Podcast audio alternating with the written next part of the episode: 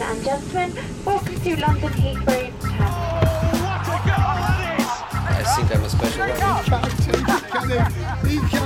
Correspondentes Premier. That would be very nice.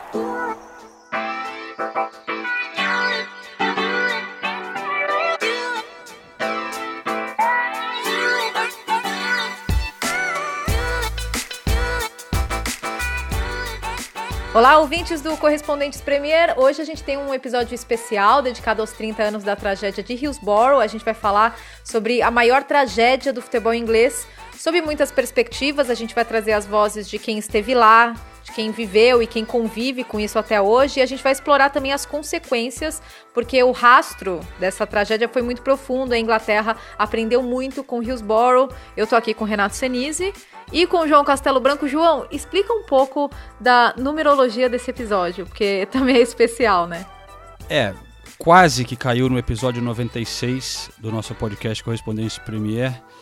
É, mas não caiu, né? Mas estava é, tão próximo que na hora que eu vi, na hora eu pensei, poxa, é, eu acho que vale a pena, né, a gente fazer como homenagem e simbologia também, né, botar esses, mudar um pouco a ordem, depois a gente alcança porque é, esse número virou símbolo né, dessa tragédia de Hillsborough. É, 96 pessoas né, que foram para um jogo de futebol e não voltaram para casa. Na verdade, 95 morreram no dia e um depois de algum tempo, é, pelas, pelo que ele sofreu no dia. Mas então é isso, Nathalie. É, eu sei que você fez um especial muito legal trouxe aqui um, um material muito rico para a gente ilustrar isso. Muita gente já sabe o que, que é Hillsborough, né? mas também tem muito Sim. ouvinte nosso que é mais jovem, que até pergunta nas redes sociais é, o, o que, que é o Hillsborough. É, o, então é, é, legal a gente explicar um pouquinho também né, o, o que, que aconteceu. Porque eu, por exemplo, eu lembro bem, né? Eu tinha 10 anos. É, é e eu já morava aqui na Inglaterra. O Pedro Bial era correspondente da Globo aqui, minha mãe casada com ele. E uma das primeiras memórias que eu tenho assim dele como correspondente é, foi justamente Hillsborough. A gente estava viajando no fim de semana e às vezes você lembra das coisas na cidade mais pela reação dos seus pais, né? É, a gente estava ouvindo o rádio no carro, viajando no fim de semana e pela reação dele da minha mãe, eu vi que tinha acontecido alguma coisa muito séria. E aí acabou a nossa viagem a gente teve que voltar essa é a vida de jornalista, né? Mas enfim, se eu era jovem, então imagina, né, a galera que escuta o podcast, porque eu tô velho. Então, conta pra gente então o que que aconteceu naquele naquele 15 de abril de 1989. É, então, é, na verdade, a ideia da série nasceu porque é, depois que eu que eu mudei aqui para Inglaterra e, e o Senise, a gente também tem essa mesma impressão de que o Brasil, muita gente não sabe o que aconteceu, muita gente sabe, mas não tem a proporção e, e o quanto é, é profundo é, o que aconteceu aqui na Inglaterra, né? Era uma semifinal de Copa da Inglaterra, 1989, e o, o estádio de Hillsborough foi, foi escolhido para sediar esse jogo. É, esse estádio era considerado modelo no país. Era um estádio que é o estádio do Sheffield Wednesday, daqui a pouco a gente vai falar mais do estádio. É, e numa das arquibancadas, na Leppings Lane, que era onde os torcedores do Liverpool é, ficariam, é, houve superlotação por erros de logística que foram comprovados, né, depois, mas foi por, por erros de logística é, e 96 pessoas morreram esmagadas. É, o jogo é, aconteceu, os sete primeiros minutos do jogo, né? É, eles deram um pontapé inicial do jogo, apesar de já ter gente morrendo na arquibancada, gente esmagada. É, as pessoas tentavam é, romper as grades para tentar é, aliviar a pressão e ir para o campo. Isso demorou muito tempo, isso custou a vida de muita gente. E aí o jogo foi interrompido. E o que, aconte o que se viu foi caos completo. As imagens são fortíssimas.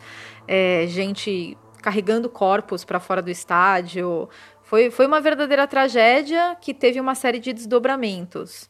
E, e eu sempre conversei sobre isso com o Senise, porque a gente não tem Quando eu morava no Brasil, é claro, você tem conhecimento do que aconteceu, mas você não, não sabe exatamente, você não sente exatamente o, o quanto foi, foi sério para os ingleses e para o futebol inglês, né?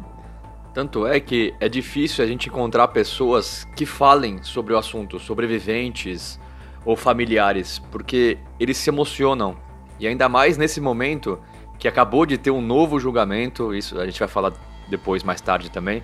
Então, nesse momento, em respeito a tudo o que está acontecendo e para que o, julga o resultado do julgamento é, não fosse alterado por alguma declaração ou por algum novo fato, então é difícil você conseguir tirar das pessoas tudo o que elas sentem. A gente sabe que o povo inglês é um povo fechado também, tem isso, mas o que a gente percebe, por exemplo, indo ao Enfield, tem um memorial aos mortos em frente ao Enfield. E sempre antes das partidas, não digo todos os torcedores, mas boa parte passam lá, tocam no memorial e vão para o jogo. Eu perguntei isso para alguns torcedores também a resposta é mais ou menos a mesma, é em respeito e é uma maneira de levar os torcedores para dentro do estádio, como se eles estivessem vivos ainda, porque eles fazem parte da família Liverpool, como eles chamam, da, tor da torcida do Liverpool. Então é realmente muito pesado, é muito, é muito marcante para todas as pessoas, especialmente para os torcedores do Liverpool. Eu falei também com o pai de um de um sobrevivente. Ele disse, ele contou como é que foi o drama no dia. Na época a comunicação era difícil, não tinha celular, obviamente. Então ele via, ele, ele, recebia as notícias pelo rádio e não conseguia contato com o filho. Até que no final da noite, muito tempo depois, o filho finalmente conseguiu falar com eles. Então foi um dia dramático para toda a Inglaterra. É, de, como a Nathalie falou, muita gente no Brasil sabe do que aconteceu, mas não entende a proporção. E é por isso que a gente está fazendo esse episódio especial, porque vale, é, é, um assunto muito legal, muito rico e que ainda tem desdobramentos, né? 30 anos depois, ainda não está tudo solucionado, ainda não está tudo finalizado. Então, é, é, realmente um caso único no futebol inglês, eu diria mundial até. É, e, inclusive, até por terem culpado os torcedores, né, pelo que aconteceu na tragédia, essa é uma peculiaridade de Hillsborough, porque é, os torcedores foram apontados como principais é, responsáveis, na época, pelos policiais e pelas autoridades, é, que eles estariam alcoolizados e por isso eles teriam. É, isso a gente tem que também colocar dentro do contexto de hooliganismo que existia na Inglaterra nos anos 70, 80. É, só que depois foi comprovado que foi um, um erro de logística das autoridades envolvidas na, na organização daquele dia. Mas para já trazer um pouco do impacto é, dessa, dessa tragédia para as pessoas envolvidas e para os ingleses, para os torcedores ingleses, eu vou já trazer a palavra de um sobrevivente. É, o nome dele é Adrian Tempany. Ele hoje é jornalista. Ele escreveu um livro sobre Hillsborough e a Premier League. E eu vou falar que foi bem difícil é, conseguir essa entrevista. Foi difícil o processo de negociação. Eu tive que explicar exatamente como que era a série, o que, que eu ia perguntar para ele, porque ele falou que como era um processo, como era muito difícil para ele falar sobre isso, ele queria saber exatamente se, é, se de, de que forma ele poderia contribuir e se não seria muito desgastante para ele. Então ele tem todo o lado da, da análise e ele também tem o lado de ter sido um sobrevivente. Ter, na época ele tinha 19 anos. Ele até me mostrou uma foto dele carregando corpos no dia é, da tragédia. Então eu vou eu vou colocar o Adrian falando. Vocês vão ouvir primeiro ele em inglês porque eu queria que vocês, mesmo quem não entenda inglês, sinta o, o, tom pesado quando ele fala sobre isso. E daí na volta eu traduzo palavra por palavra o que ele falou. Vamos ouvir então. You don't get over something like this. You, you, the best you can hope to do is to to learn to live with it as best you can, but you you can't get over it, and it becomes such a an essential part of who you are. Two of my friends who survived have tried to kill themselves. Um, I know one survivor who did kill himself. Uh, another lad who couldn't go to the game gave his match ticket to a friend who, who died at the game. This man threw himself in front of a train a few years ago. It's still affecting people, and it's affected us a lot worse because because of the cover up. Bom, Adrian falou o seguinte: você não supera algo assim. O melhor que você pode esperar que aconteça é aprender a viver com isso da melhor forma possível, mas você não supera e torna-se uma parte tão importante de quem você é. Dois dos meus amigos que sobreviveram tentaram se matar. Conheço um sobrevivente que se matou. Outro que não podia ir ao jogo deu seu ingresso a um amigo que morreu no jogo. Esse homem se jogou na frente de um trem uns anos atrás. Ainda está afetando as pessoas e nos afetou muito mais por terem escondido tudo. É, eu vou falar que essa foi uma das entrevistas mais intensas que eu fiz na vida, porque quando ela acabou, é, foi uma hora de entrevista, foi bem longa. E quando acabou, eu estava literalmente exausta, porque é um, é um tema que te atinge tanto. E você, João, sabe disso, e o Sinistro também, porque acompanhou também é, várias gravações, é, o quanto isso te afeta, né? E o quanto é difícil para as pessoas, e o quanto é, é uma energia, né? É, é, é, é, o sofrimento dessas pessoas que já dura três décadas, né? É, sem dúvida. E, e a gente sente muito isso indo a Liverpool porque é uma cidade bem menor do que Londres, né?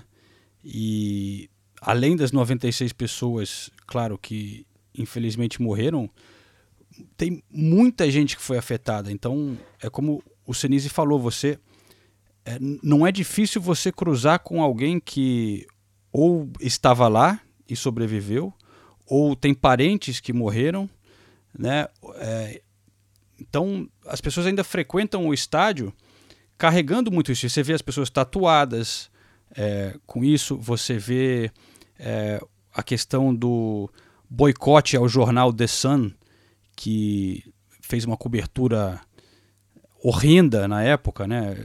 O, apoiando a polícia nessa, nisso que a Nathalie já falou, de culpar os torcedores, dizendo que eles estavam bêbados, mas também ainda foram além disso, fizeram uma capa dizendo que os torcedores estavam é, roubando é, coisas dos mortos, que fizeram xixi na polícia, é, umas coisas que não tinham fundamento, que foram inventadas por policiais corruptos que depois e passaram a informação para o jornal, ou algumas coisas só inventadas. Isso tudo mexe muito com a cidade e, e, e é uma coisa que eu acho que vai até além só dessa tragédia e por isso que é uma, um, um fator muito importante na história da Inglaterra, porque lida com, também com outras coisas, que, são, que é o preconceito que existe na Inglaterra com o norte do país, com as pessoas de Liverpool, que são trabalhadores é, tradicionalmente de fábricas da, industriais que eram mais pobres é, e tem essa fama de, de crime, essa fama de hooligan, né? contextualizando também alguns anos antes, em 85, teve a tragédia de Hazel, é, no estádio na Bélgica, que torcedores do Liverpool atacaram torcedores da Juventus e 39 pessoas, se não me engano, morreram, quase todos os torcedores italianos. Os ingleses foram banidos, todos os times ingleses banidos das competições europeias. Então, os torcedores do Liverpool viraram é, assim, vexame para o resto do país, né? porque foi culpa deles que os outros times foram banidos e simbolizavam essa coisa dos hooligans dos anos 80. Então mexe com muita coisa, né? Então é, é, é uma coisa que você muito forte quando você vai na cidade, até hoje você sente isso. Tanto que no dia 15 de abril, agora na segunda-feira, a cidade parou totalmente, né? Às 3 e 6 da tarde, que foi o horário que o jogo foi interrompido Lá em Hillsborough, a cidade ficou em silêncio, todo mundo parou o que estava fazendo. Você só escutava os sinos da catedral, que tocaram 96 vezes, é, um para cada vítima.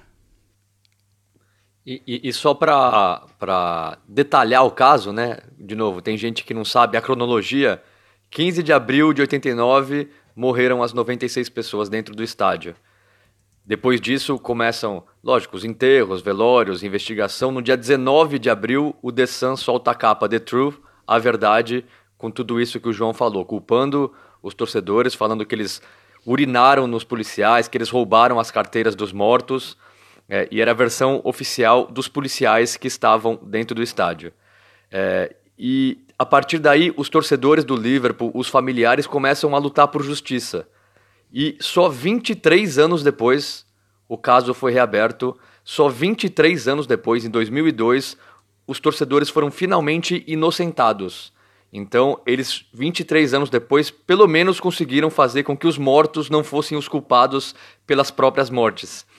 E ninguém foi culpado por isso. Ninguém foi condenado, ninguém foi penalizado. E foi o julgamento que teve agora recentemente, duas semanas atrás acabou o julgamento, que o, o chefe de segurança, no dia, David Duckenfield, é, o, chefe de segurança ele foi julgado, só que não chegou-se a nenhum veredito. O júri não deu nenhum veredito, ou seja, ele continua solto. É, ele era uma das pessoas que podiam ser penalizadas. Ele comprovadamente não tinha condições é, de, de, de, fazer a segurança do estádio no local. Ele tinha acabado de assumir, assumir essa responsabilidade, não sabia como funcionava o estádio, não sabia é, como funcionavam os torcedores do futebol, não tinha experiência no assunto. É, e ele foi é, inocentado duas semanas atrás. Então, os torcedores do Liverpool ainda são angustiados. Por um lado, eles conseguiram inocentar os torcedores, mas por outro, ninguém foi culpado pela morte de familiares, amigos e pelo sofrimento de tantas pessoas que sobreviveram, como esse caso que a Natalia acabou de mostrar, essa, essa resposta do entrevistado dela. É, e, e, vale destacar também que durante todos esses anos, quem, quem sempre foi atrás disso foram os familiares das vítimas. Eles comandaram esse processo, eles criaram grupos de apoio é, e, e conseguiram reabrir o processo. Pode existir um novo julgamento em setembro, né, que eles estão chamando de retrial, mas não é uma possibilidade do David Duckenfield, do comandante na, na data. Mas o que, o que eu também senti conversando com as pessoas envolvidas é, é que é um processo, esse, todos esses anos, né, que agora chegaram a 30 anos, acabam com as pessoas, desgastam muito as relações, porque elas dedicaram 30 anos da vida delas é, buscando justiça por um caso. Então, é, famílias que antes eram unidas, é, famílias de vítimas, já, já romperam, já brigaram. É, muitos não conseguem mais tratar do assunto, muitos se esgotam. E, e é, nesse processo de procurar um sobrevivente, eu fiz muito disso, do que o João falou, né? Andei por Enfield conversando com pessoas. É, para ouvir histórias, porque todo mundo tem uma história sobre Hillsborough, é impressionante. É, e, e, e, nesse processo, muitos deles falaram. Eu, eu, lembro de ter conversado com um senhor que ele falou assim: Olha, meu filho estava lá, ele é um sobrevivente, eu também estava lá. Aí ele falou: Desculpa, eu não vou te dar entrevista porque é muito difícil para mim. E se meu filho tivesse aqui, e se ele, ele já teria levantado e saído. Porque, porque é, é insuportável para ele ouvir. Inclusive, um trecho da, da entrevista do Adrian, que a gente acabou de ouvir, um outro trecho, ele me falou que ele procurou terapia na época, procurou o médico da família dele, né, para tratar dos danos psicológicos, e o terapeuta meio que cortou ele. Falou: não, mas é, a culpa foi dos torcedores. Então, sabe, como quem diz, não quero nada a ver com isso, a culpa foi de vocês. E até hoje o Adrian faz terapia é, para tratar é, do, do que foram, sei lá, dezenas de pessoas morrendo ao redor dele e, e essa busca por justiça para que os torcedores que sofreram tudo isso fossem inocentados, né? Mas saiu o relatório Taylor, né, depois da, da tragédia, que mudou muita coisa do futebol inglês, o famoso relatório Taylor, né, que a gente é, fala tantas vezes quando a gente é, conversa sobre futebol inglês. É, o relatório Taylor impôs muitas mudanças, é, saiu em agosto daquele ano, né, a tragédia foi em abril, saiu em agosto, é, e ele apontava a estrutura dos estádios como um dos principais é, problemas da Inglaterra, e daí começou a implementação dos all-seated stadiums, né? Todo mundo, todos os estádios tinham que ter capacidade só para aquelas cadeiras e as pessoas tinham que ver é, os jogos sentados. E daí, só que essa questão de ver os jogos sentados, aí a gente vai começar a tratar também dos desdobramentos de Hillsborough, que não são só é, das pessoas envolvidas com a tragédia, e sim do que impactou no futebol inglês, porque a questão de ver jogos sentados é uma grande discussão aqui na Inglaterra, e 30 anos depois de Hillsborough, é, eu também conversei com muitos torcedores, assim como todos nós que trabalhamos aqui, temos a oportunidade de conversar com torcedores, e eles, é, muitos deles se mostram irritados com essa coisa deles não poderem levantar, deles terem que assistir os jogos sentados. Eu sei que o João já fez matéria sobre isso, sobre safe standing. Tem, tem um cara, né, que, que sai é, pelo país fazendo campanhas de, de, de, de safe standing, né, João? É, o John Dart, ele tá há anos, ele, ele bota no porta-mala dele um, umas cadeiras, um exemplo assim de como que, o que você pode botar como opção no seu estádio, né? Mas é, é, é isso. A, a, tragédia foi tão grande que teve esse inquérito, esse relatório do, feito pelo Lord Taylor, né? Que uma das recomendações foi é, botar cadeira nos estádios, em vez de você poder ficar em pé. É, e aí o governo decidiu impor essa regra. Começou em 94. Eles deram um tempo para os clubes poderem lidar com essa situação, né? Primeiro iam ter que ser todos os clubes, depois eles decidiram que isso ia ser impossível para os clubes menores e que também os clubes menores têm muito menos gente no estádio. Então ficou sendo só as primeiras duas divisões. É, a outra coisa que fizeram, claro, tiraram as grades, né? Que, onde os torcedores foram esmagados por causa das grades. Hoje você olha os estádios ingleses e você vê que eles foram os primeiros a não ter nada, não tinha nenhuma divisão. Era muito fácil você invadir o campo. Então tiveram que mudar muito também o policiamento. É, mas eu já falei muito disso, como a Nathalie disse, que uma das consequências de todo mundo estar sentado é que é, o clima no estádio muda, né? Claro que são vários fatores que levam a essa mudança de clima nos estádios, mas as cadeiras contribuem.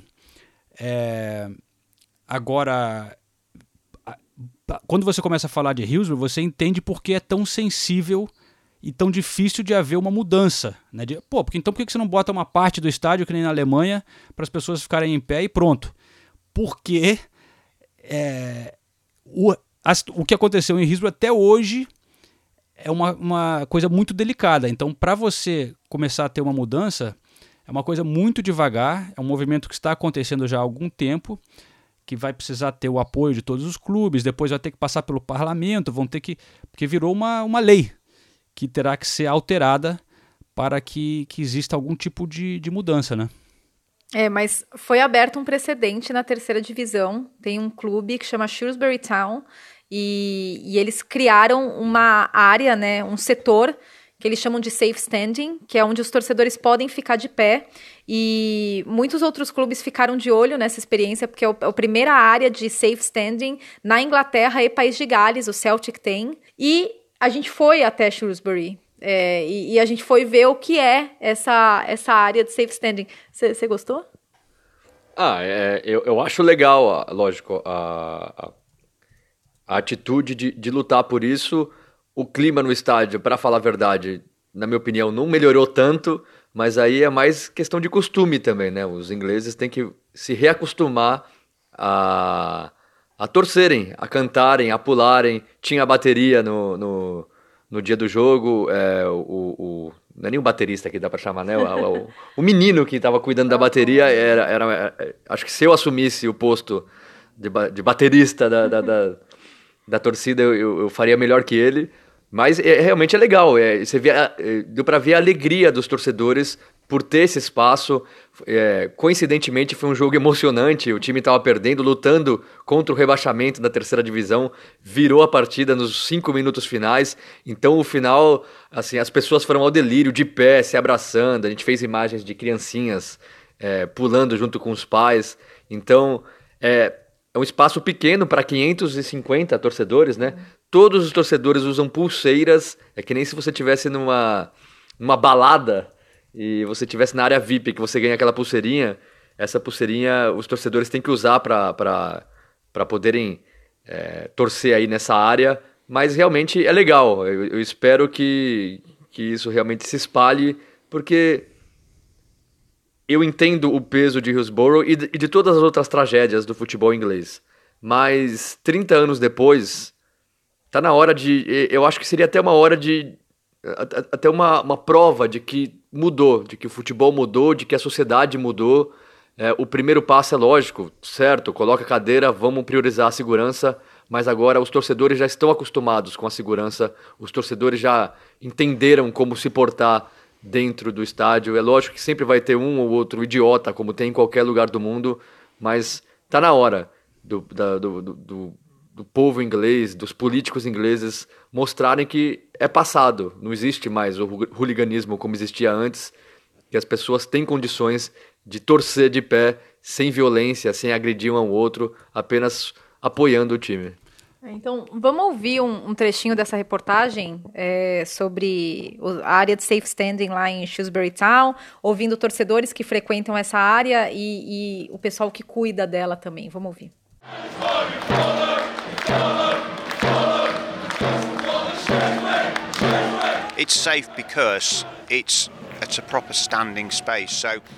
Tiramos o assento e mantivemos na posição travada, apesar dele ainda estar lá.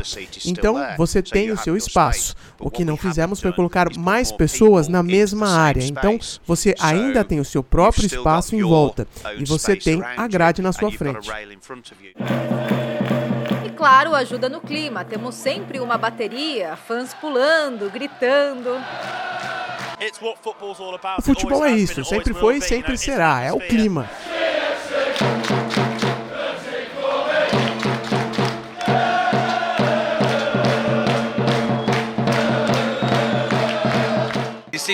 Parece que você se envolve mais quando está em pé.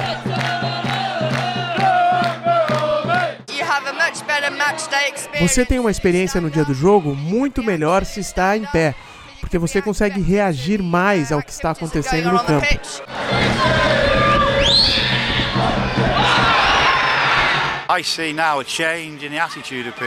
Vejo hoje uma mudança na atitude das pessoas. Somos os primeiros a ter safe standing na Inglaterra e no país de Gales. Estamos provando que funciona. Pô, eu não, Senise, eu gostei do clima ali. Pela, pela reportagem, tava, pelo som, tava divertido ali. Aquele charme inglês, né? Não é aquela coisa maluca, mas. Ah. A, edi a edição salva. Né? Ah. não, não. Re não, realmente o clima era legal. Era, era legal. Não, levando em conta é... que é a terceira divisão e tal. Mas, Sim. assim, acho que acima de tudo, é, o, o problema de deles ainda ficarem com as cadeiras e não pensarem em opções é que ficou provado depois pelos relatórios e pelos todos os inquéritos que não foi por causa da situação do estádio, né? Isso é um dos pontos é, Hillsborough aconteceu por causa da polícia, que deixou muita gente entrar, não, não teve um controle do lado de fora, acabaram abrindo um portão, é, liberando as pessoas com medo de ter um, um, um empurra-empurra do lado de fora, deixaram entrar muita gente em um setor pequeno e houve esse esmagamento. Mas, como vocês, o Senise estava falando, hoje em dia não só o público é diferente, sabe lidar com a situação, o policiamento mudou, mas os estádios todos são muito mais modernos, com milhares de é, muito acesso, é, espaço, segurança. É, lá em Hillsborough faltava catraca, era muito apertado, começou a juntar muita gente porque não tinha catraca suficiente para as pessoas entrar. Então foi uma série de problemas é, na estrutura do estádio, no policiamento que foram a razão. Então não existe mais isso. Então é, é claro que eu acho que essa coisa de você poder ficar em pé seguramente, que é o safe standing, é o futuro eu tenho quase certeza que isso em breve vai acontecer na Inglaterra em pequenos setores, como aconteceu já no estádio do Celtic, na Escócia, que segue leis diferentes. É, o próprio estádio do, estádio do Tottenham, novo, que a gente já foi, na verdade já tem isso. Foi feito com isso pensando no futuro. A parte é, de baixo daquela arquibancada maior, famosa South Stand, tem as, as barras de segurança entre as cadeiras e as cadeiras levantam. Então já é, na verdade, um safe stand, por quê? Aqui na Inglaterra, o que acontece? Em quase todos os estádios, atrás dos gols, as pessoas estão em pé de qualquer jeito, só que com menos segurança. Você está em pé, apertado ali com as cadeiras e, e te dando essa opção, você fica com mais espaço, mais seguro, porque a cadeira levanta e você tem uma barra em cada entre cada é, é, fileira. Então você não tem como esmagar, porque você tem uma, uma, uma, coisa entre você e a próxima fileira. Então realmente é, é muito seguro. Até... Né? Não, existem até relatos, né, de, de pessoas que assistem é, o jogo de pé nessas áreas que não tem essa barra que o João falou, e daí quando sai um gol, já, já aconteceu de um cair em cima do outro, porque não existe essa barra, não existe a, a parte segura de ficar de pé, né?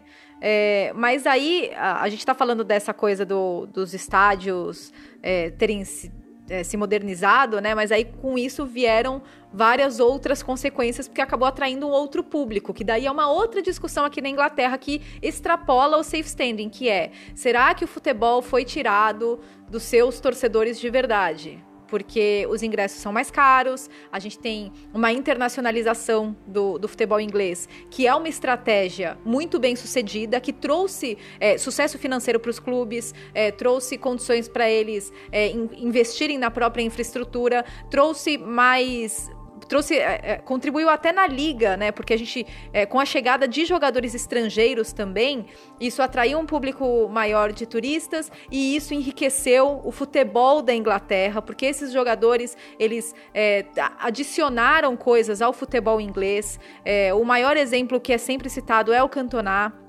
porque não, não só por ele ser uma grande personalidade, um grande ídolo, mas porque a forma como ele jogava trouxe algo para o futebol inglês e a gente teve vários exemplos disso, mas aí gerou-se essa discussão de será que os ingleses, será que os torcedores de verdade da Inglaterra estão sendo preteridos é, nessa modernização do futebol inglês?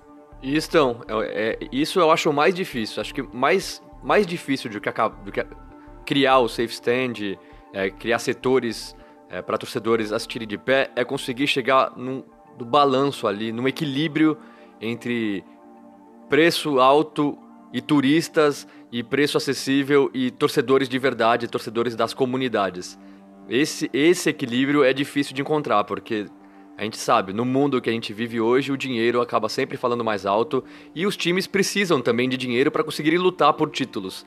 Então é, é nítido que realmente, especialmente alguns nos, nos grandes clubes, o público hoje é totalmente diferente, é, não só por assistirem às partidas sentados, mas também por não terem identificação com o clube, por ser uma quantidade enorme de turistas. Eu nunca vou ser contra turista em campo, mas tem que ter um balanço, tem que ter menos turista e mais torcedor de verdade. Mas eu Como chegar nisso é difícil. Né? Eu também fico na dúvida. Eu, eu concordo com, com vocês e sempre fui muito crítico a essa elitização do estádio que está acontecendo. E eu acho que sim, exclui muito torcedor de verdade, mas eu também fico ao mesmo tempo um contraponto é quantos desses torcedores de verdade existem ainda, né? Porque o que aconteceu também é que o tempo passa, né? É, é, existe uma, uma geração de torcedor que foi ficando mais velha é, e eles foram acalmando também, porque não são mais loucos do jeito que eram, de ficar cantando em pé o tempo todo. E a nova geração é, um, é uma nova geração de, da sociedade, que tem muitos outros tipos de entretenimento, que não é mais aquela coisa de povão que é, tem outras prioridades, fica jogando videogame, tem outra maneira de consumir o esporte. Então, eu acho que também é, existe esse fator, mas eu acho que a sociedade está mudando e o, o clube tem que saber trazer a juventude para o estádio e ver se realmente eles vão ser é, esse torcedor que a gente está imaginando ou não. Mas eu acho que os torcedores de verdade, que a gente chama, é uma coisa que no futebol romântico passa de geração para geração. Eu fiz uma matéria sobre isso no Fulham, por exemplo. O Fulham também teve uma campanha contra o valor dos ingressos para essa Premier League que estavam muito altos. E o mote da campanha foi: o Fulham está assumindo a estratégia errada porque está perdendo os torcedores de verdade. E um dos organizadores da campanha, eu não estou com o nome dele aqui, mas é um cara que tem um podcast sobre o Fulham, é um, é um torcedor famoso do Fulham. Ele falou: o meu pai que me levou para o estádio, pro estádio. O meu pai, esse ano, ele só foi em dois jogos do Fulham por causa do, va do valor do ingresso. Eu continuo indo pro jogo do Fulham porque deu tempo do meu pai me fazer me apaixonar pelo Fulham. O meu filho talvez não tenha esse tempo, porque eu tô sendo impossibilitado de ir ao estádio. Eu, o meu, meus amigos, os meus irmãos. Então, eu acho que o torcedor de verdade, nesse caso, não é o torcedor que canta, que pula. Melhor se ele fizer isso. Mas eu tô falando do torcedor de verdade que realmente tem uma identificação com o clube. Que gosta do clube desde pequeno, por causa do pai, por causa do, da proximidade com o clube, por N fatores, mas que realmente gosta do clube, que acompanha o dia a dia do clube. Não um, um cara que, de novo, não tem nada contra. A gente já foi aqui em estádio como turista. a gente adora fazer isso. Só que tem que ter um balanço, tem que ter um, equilíbrio nisso. Tem que ter mais torcedor de verdade, torcedor que é apaixonado pelo clube do que turista. E aqui na Inglaterra, muitas partidas de determinados times não é isso que a gente vê. A gente vê mais turista do que os torcedores apaixonados pelo clube. E é, é, fácil você encontrar torcedores que não conseguem frequentar os estádios por causa do preço dos ingressos. Inclusive, eu, gravando essa série, eu encontrei um grande personagem que era que é o, o Graham David Highbury Creek. O nome dele, o nome do meio dele é Highbury. Gostei, hein? Os, Os pais dele colocaram o nome dele de Highbury. O cara é fanático. E eu encontrei com ele lá, e ele foi com a mãe dele, que colocou o nome dele, né? É, dessa forma. E, e ele tava me falando que foi a primeira, era a primeira vez em três anos que ele conseguia ir no estádio é, porque eles não, não conseguiam bancar o preço dos ingressos sempre, e daí, como naquela semana era aniversário dele foi dia das mães, aí ele resolveu se dar esse presente, dar esse presente para a mãe, né? Então a, a questão é, é, complexa, gera discussão. Inclusive, eu conversei com três especialistas sobre o assunto, é, com, eles têm visões diferentes, então isso que foi legal. Então vamos ouvir é, esses três especialistas falando sobre é, o futebol inglês excluir ou não o seu próprio torcedor. Talvez tenhamos ido longe demais e os estádios de futebol tenham se tornado muito gentrificados. Você tem menos gente da região, então aqueles laços entre o clube inglês e a sua comunidade estão se enfraquecendo. I accept that to some extent eu concordo que até certo ponto, principalmente nos primeiros anos da Premier League, muitos dos torcedores tradicionais com baixa renda foram excluídos pelo preço. Mas você não pode discordar do fato de que hoje o número de pessoas indo aos jogos dobrou. Bom, a gente ouviu então o Kieran Maguire, ele é professor de mestrado da Universidade de Liverpool, especialista no assunto. O Adrian Tempany, que além de sobrevivente da tragédia, é um jornalista e autor do livro Como Hillsborough e a Premier League Mudaram a Grã-Bretanha. E a gente ouviu o Sean Hamill, que entre é, muitas outras coisas, porque ele é professor, é, ele, é, ele, é acadêmico também, ele é professor de universidade, mas ele também é professor de cursos da UEFA. Então ele é um cara bem envolvido é, no, no, assunto, né? Os três são, os três são é, é, é, um tema que, que gera muito pano para manga. Mas a verdade é que, no meio de tudo isso, a Premier League virou a liga mais bem sucedida do mundo. É, um exemplo de negócio e, e é um exemplo é, de como um futebol que estava na lama, é, em termos de imagem, conseguiu se reconstruir, né? Sem dúvida. É, nós temos também o, o Mauro e o, e o, nosso querido Mário Marra também falando sobre isso, Nathalie. É, a gente tem o Mauro e o Marra falando sobre essa reconstrução do futebol inglês e se eles acham que o Brasil poderia tirar alguma coisa disso dessa desse processo que a Inglaterra viveu. Claro, levando em consideração que é um outro país, é uma outra cultura, são outros problemas, mas o Brasil já teve que lidar com suas próprias tragédias no futebol também. E, e, parece que muitas vezes, muitas vezes parece que o Brasil não aprendeu com elas, né? E a Inglaterra sofreu terrivelmente com tragédias, com erros, só que eles aprenderam com os próprios erros, né? Então, é, vamos ouvir a, as ilustríssimas presenças, né? Do Mauro César Pereira e do Mário Marra, dois apaixonados pelo futebol inglês e pelo futebol brasileiro também. Então, vamos ouvir os dois. Amigos do Correspondente Premier, muito legal estar com vocês, é um prazer, estou sempre ligado. Bom, primeiro que vocês sabem que sou fã de vocês. Mas vamos lá. É, eu acho a realidade é bastante diferente mas não dá também para fechar os olhos que é preciso o futebol brasileiro acordar. Não era preciso ter tragédia, mas já que as tragédias estão aí, é, já era para ter acordado há muito tempo. O, o, episódio de Hillsborough ele mostra muita coisa da mudança no futebol inglês e, e algumas coisas eu até acho de difícil adaptação para o futebol brasileiro. E acho até que muito, algumas coisas não têm muito a ver mesmo. Acho que é possível você torcer, por exemplo, de pé. É, acho que isso dá para fazer tranquilo. E é difícil você pensar numa adaptação ao, pensando no futebol brasileiro. E acredito que tenha sido difícil também no futebol da Inglaterra. Eu só acho que não é preciso ser radical. Acho que algumas coisas, apesar da tragédia, das tragédias sugerirem um pouco de mais de, de radicalismo, acho que algumas as coisas básicas já estariam já agradariam e já trariam um cenário diferente no futebol brasileiro, como as punições exemplares, como uh, o cuidado, o zelo com o espetáculo. Uh, o futebol brasileiro, infelizmente, não tem isso, né? Por mais que você veja que de vez em quando um ou outro é preso, que tem gente cumprindo é, pena, é, eu acho que falta o zelo, o cuidado básico, que é o cuidado que faltou lá em Hillsborough também, que, que foi o que ocasionou. Vamos lá para o início, né? É, o zelo na hora da venda do ingresso, o zelo na hora de ter uma mísera placa explicando alguma coisa para um visitante ou até para alguém que está indo ao estádio pela primeira vez. A informação aqui no futebol brasileiro, cada dia, eh, muitas vezes você compra ingresso para um lugar que já está acostumado aí e a entrada muda ou a revista muda. É, eu acho que isso tudo vai dando uma sensação de falta de organização. Ah, é porque a inteligência da polícia pensou de forma diferente.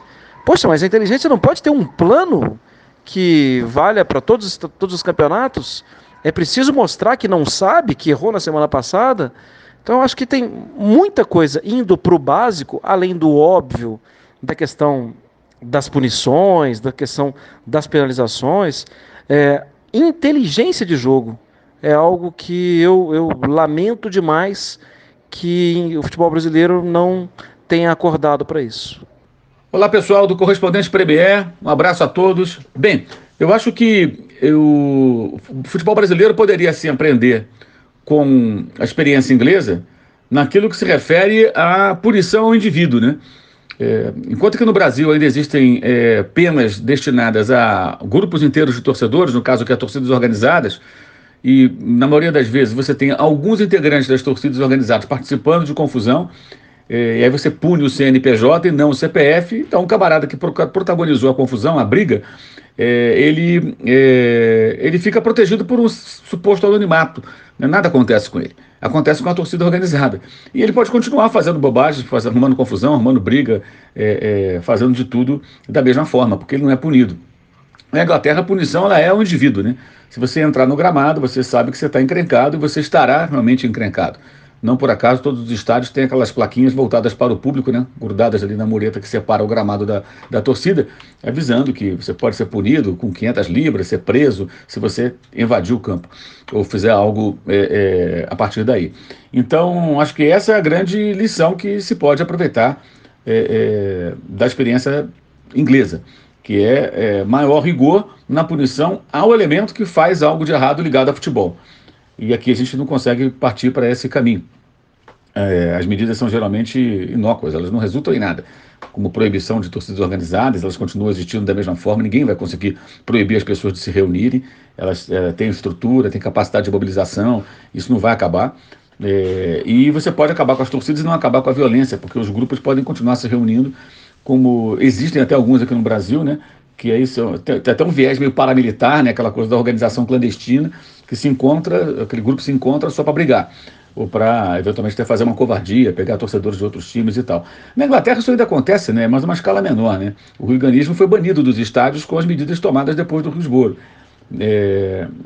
Então você hoje tem segurança nos estádios, mas ainda existem os focos de confusão é, que acontecem no país, em estações de trem, em bares, em ruas, enfim.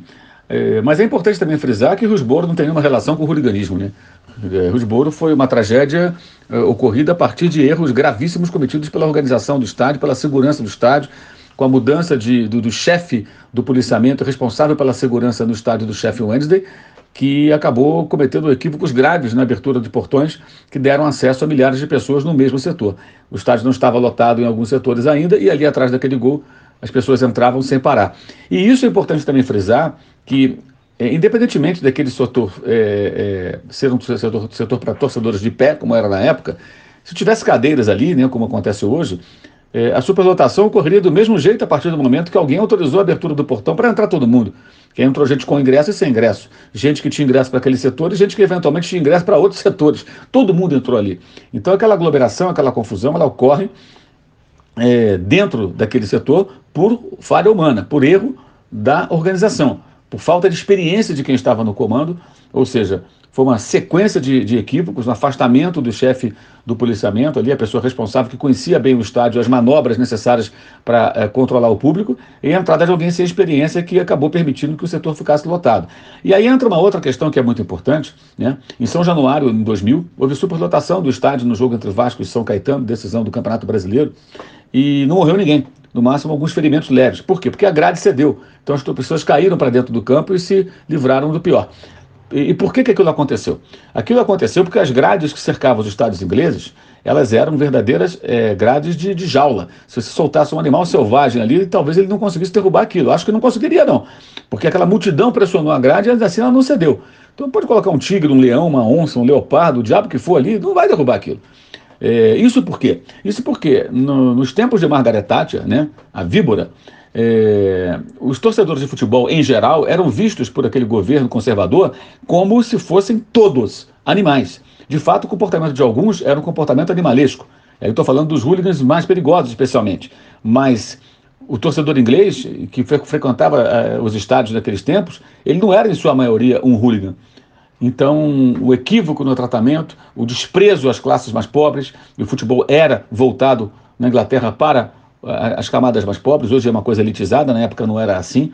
Né? É, isso também pesou. Isso também pesou. Tem uma discussão aí mais complexa que envolve Riosboro. Aquela grade não deveria existir. Aquela grade não deveria ser tão, tão sólida, tão forte, mas ela era assim.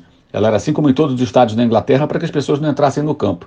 E aí, quando vem o relatório Taylor, você tem o um avanço que é tira as grades e a punição ela não vai ser mais vista em forma de um, de um alambrado. Ela vai ser vista em forma de uma placa de uma punição severa para quem entrar em campo. Ninguém invade o campo. Raramente acontece. Houve agora no jogo entre Birmingham City e Aston Villa, né, a agressão do torcedor do Birmingham, do Birmingham ao, ao Grealish, é, do, do, do, Aston Villa, é, e o cara no dia seguinte estava lá diante do juiz. Né, é, e foi duramente punido.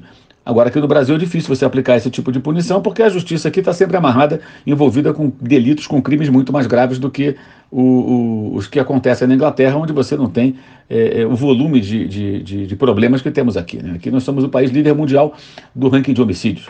Então, a justiça lá tem mais tempo, digamos assim, para atender esses casos do que no Brasil, onde é, polícia, onde juízes, onde é, é, é todo o sistema está envolvido, é, é, ocupado com, com estupros, com chacinas, com execuções. Aqui a gente tem execução até de, de, de, de, vereadora, né?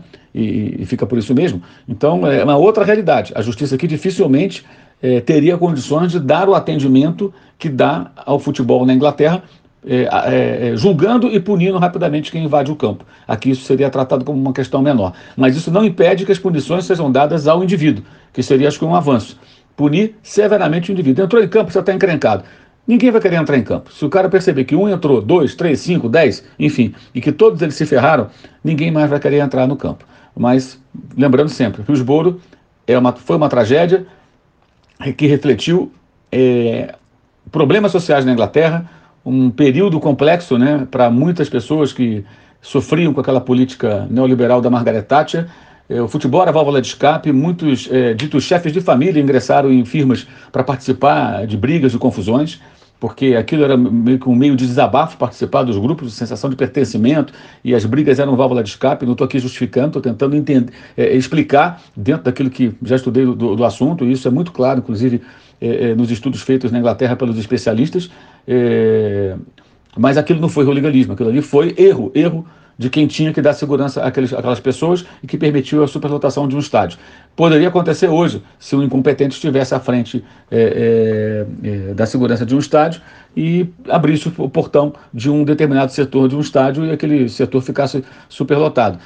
Aconteceria a superlotação, mas não ocorreria o esmagamento das pessoas, porque hoje não existem mais aquelas grades, hoje não tem mais Margaret Thatcher para olhar para o torcedor de futebol como se ele fosse um animal, como aliás eu acho que ela olhava não só o torcedor de futebol, mas olhava para boa parte da, da, do operariado né, e, do, do, e, dos menos favorecidos, digamos assim, é, no Reino Unido. Então é um, uma tragédia que sempre vai ser lembrada, mas que tem é, várias é, é, vários aspectos aí que tem que ser considerados quando a gente analisa essa questão. E no Brasil a gente vive uma realidade bem diferente. Mas sempre é possível tirar um pouco da experiência bem sucedida na Inglaterra para tentar solucionar os problemas aqui no país que envolvam é, é a questão de, de, violência e tudo mais é, é, ligada ao futebol. Valeu, um abraço a todos aí, saudações. Grande Mário César e, e Marra, que é assumidamente torcedor do Liverpool, né? Então claro que é uma coisa que toca muito pessoalmente nele também, essa coisa do, do Hillsborough. É, eu queria só tocar nessa coisa de lição para o Brasil. É, eles mencionaram um, pouco, mas é, é, uma coisa também que repercutiu do relatório Taylor e da maneira que foi tratada essa tragédia foi o policiamento, né? E a gente vê como você disse, Nathalie, eles aprenderam muitas coisas, né? Tentando tirar alguma coisa positiva de algo tão horrível. É, você vê que o policiamento na Inglaterra mudou muito. e a maneira que a polícia respeita as pessoas e a tática da polícia. É impressionante como eles conseguem controlar bem torcidas e chegada de torcida rival e evitar brigas sem quebrar o pau, né?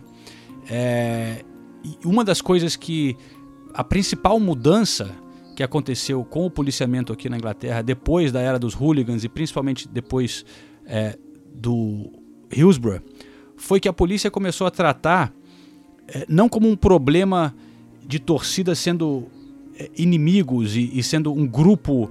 Ah, eles são hooligans, eles são uns bêbados, esses caras.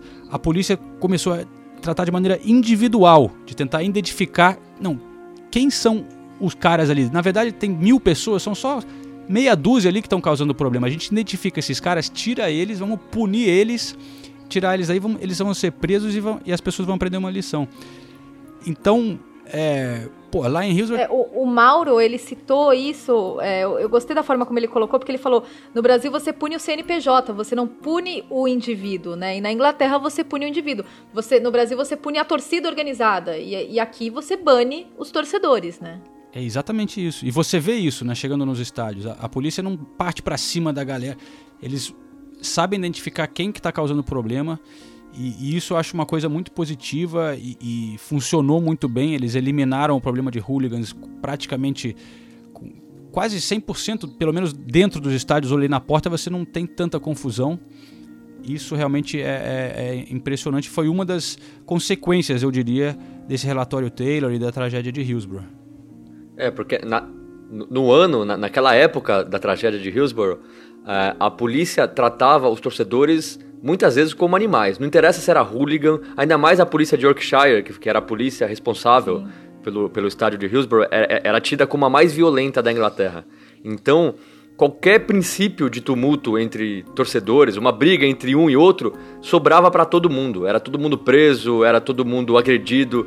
A polícia realmente não, não media forças. Não interessa se você fosse criança, é, velho, se você fosse da, da paz, se você tivesse lá para brigar, eram todos tratados da mesma maneira e da mesma maneira violenta. E aí, como o João falou, a gente vê 30 anos depois, a gente vai nos estádios hoje, a polícia, a, a polícia, o policiamento é assim, é extremamente educado, mas extremamente educado. Você às vezes é, tem uma dúvida qualquer coisa besta, você vê um policial, você pergunta e ele te responde da forma mais educada possível. Então, isso faz a diferença. É o que a gente não é querendo cair no lugar comum, mas gentileza realmente gera gentileza.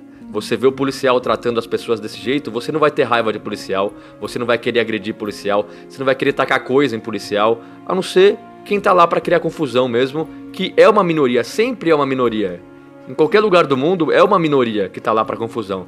Mas aí depende da maneira como você trata essa minoria para a violência não se espalhar. É. E aqui hoje é feito de uma maneira perfeita, realmente, o policiamento eh, na Inglaterra. Eu, eu, eu não tenho uma crítica é. a fazer, eu não vi nenhuma vez em três anos que eu estou aqui cobrindo jogos, três, quatro por semana, não sei.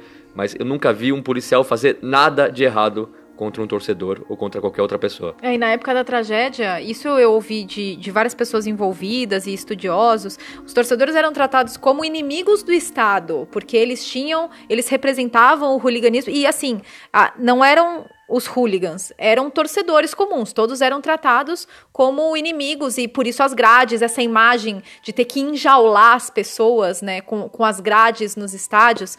E daí é, você, por exemplo, vê no Brasil, qualquer pessoa que frequentou os estádios de lá por muito tempo já teve que correr de confusão, já tomou cacetete. É, eu já aconteceu isso comigo algumas vezes, não foi uma vez, sabe? E eu tenho certeza que muitos, muitas das pessoas que estão ouvindo isso é, se identificam com, com, com, esse, com isso também. E, e na Inglaterra. Era, era assim no, nos anos 80 e, e início dos pois anos é. 90. Era assim. E só pra gente ter mais uma noção, no desastre de Hillsborough, todas as pessoas mortas tiveram o sangue coletado para o nível de álcool ser analisado no sangue. Até crianças. Até crianças. E aí foi divulgado esse nível de álcool, provando que realmente todos tinham bebido. Primeiro, se todos tivessem bebido, qual é o problema? Você, você não pode beber antes de uma partida de futebol, você não pode chegar completamente bêbado e criar problema, mas qual é o problema se tomar uma, duas cervejas dois pints aqui na Inglaterra antes de uma partida, isso te torna um criminoso? Então, a torcida, a polícia usou isso para incriminar os torcedores. Só para a gente ter uma noção de como era o relacionamento entre policiais e torcedores. De novo, reforçando, só para tentar imaginar essa imagem. As pessoas, os, os, corpos dos mortos, os familiares tentando chegar nesses corpos. É, os, os, corpos foram separados, foram levados para um lugar separado, é, com uma cortina na frente, para o sangue ser coletado, para eles provarem que existia álcool no sangue das pessoas mortas. Isso mostra bem como era o relacionamento da polícia, pra polícia com os torcedores. poder culpá-los, né? É, e, e, familiares é, tentaram, tem o um relato de uma mãe é, muito conhecido, é, que tentou ir lá dar um abraço, um último abraço no filho que tinha morrido, e o policial foi lá e tirou ela, falando que não, que agora o corpo era propriedade do, das autoridades, né? Que, que isso era essa era a relação de autoridades e, e torcedores, né? Mas então, para a gente encerrar esse episódio, é, falar do estádio que dá nome para a tragédia, porque isso é uma coisa que sempre me chama muita atenção. Porque o estádio de Hillsborough, ele existe até hoje, ele é um estádio utilizado, ele é, ele é um lugar é, onde acontecem partidas da segunda divisão, é a casa do Sheffield Wednesday há muitos anos, há mais de 100 anos, né? E que é um time da Championship hoje, né, da segunda divisão. É, eu e o Senise, a gente foi lá num dia de derby, que era um dia especial para a cidade, que era Sheffield, Sheffield Wednesday contra Sheffield United. E, e é, um, é, é estranho, porque nesse processo da série, é, eu assisti documentários, eu li muito a respeito, eu vi muitas imagens, então é, eu estava visualmente muito em contato com isso. E daí, quando você vai lá é, para o estádio, você vê o lugar onde tudo aconteceu. E ao mesmo tempo é um dia feliz para aqueles torcedores, porque é o dia de derby, é, é o confronto que todo mundo está esperando.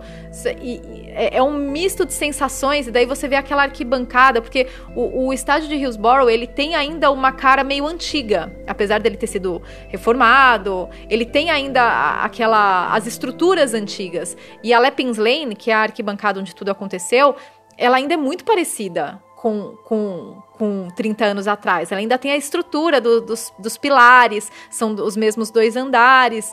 É, então, é, foi, foi, foi muito estranho, né? Ir, ir para lá para ver o, o estádio que dá nome para a tragédia, que nunca mudou de nome o estádio, né? Tem um memorial também para os torcedores que morreram naquele dia em frente ao estádio. É estranho em todos os sentidos. Até a gente conversando com os torcedores do Sheffield Wednesday, é, todos eles falando que, poxa, primeiro que pra gente é muito estranho, porque não foram os nossos torcedores que morreram aqui.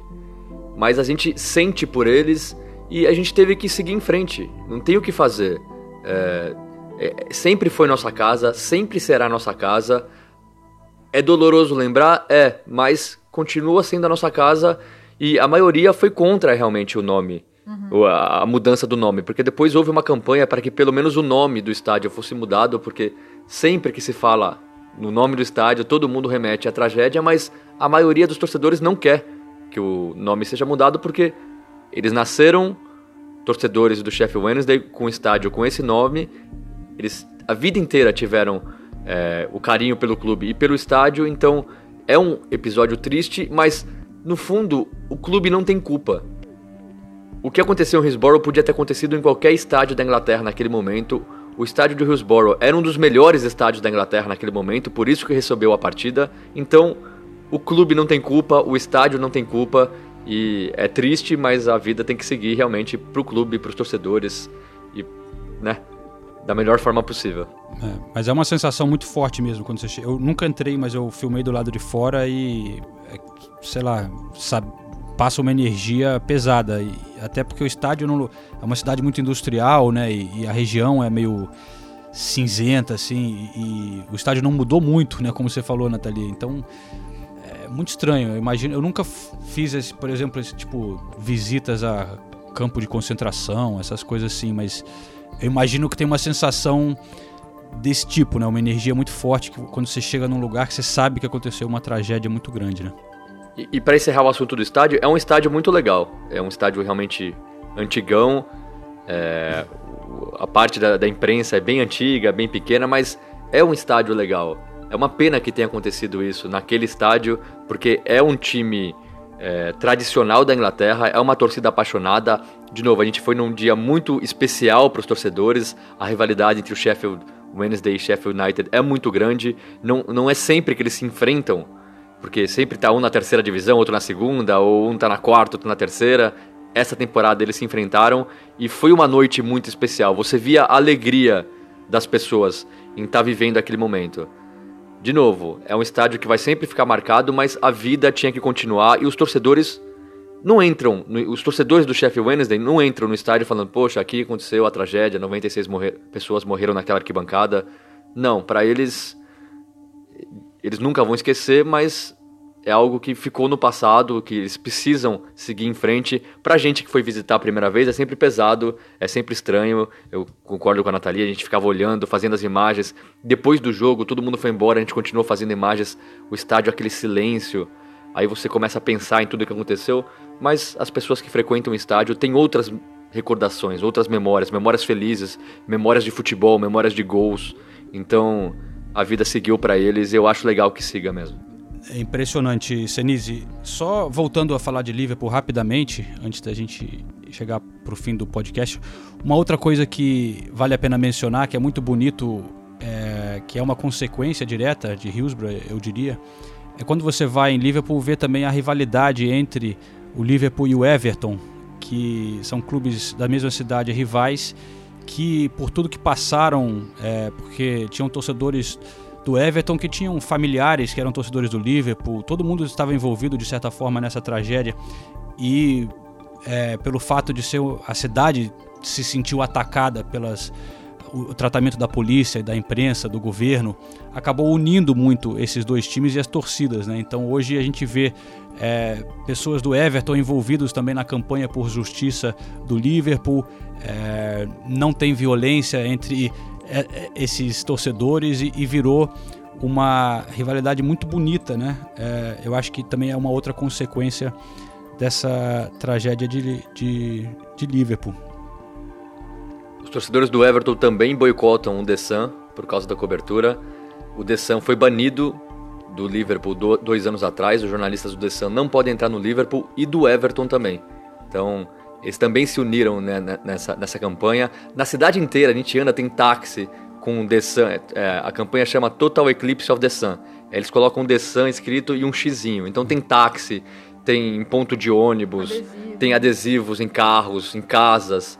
Então a cidade realmente sentiu muito tudo o que aconteceu e se uniu para buscar justiça para os 96 mortos e para os familiares.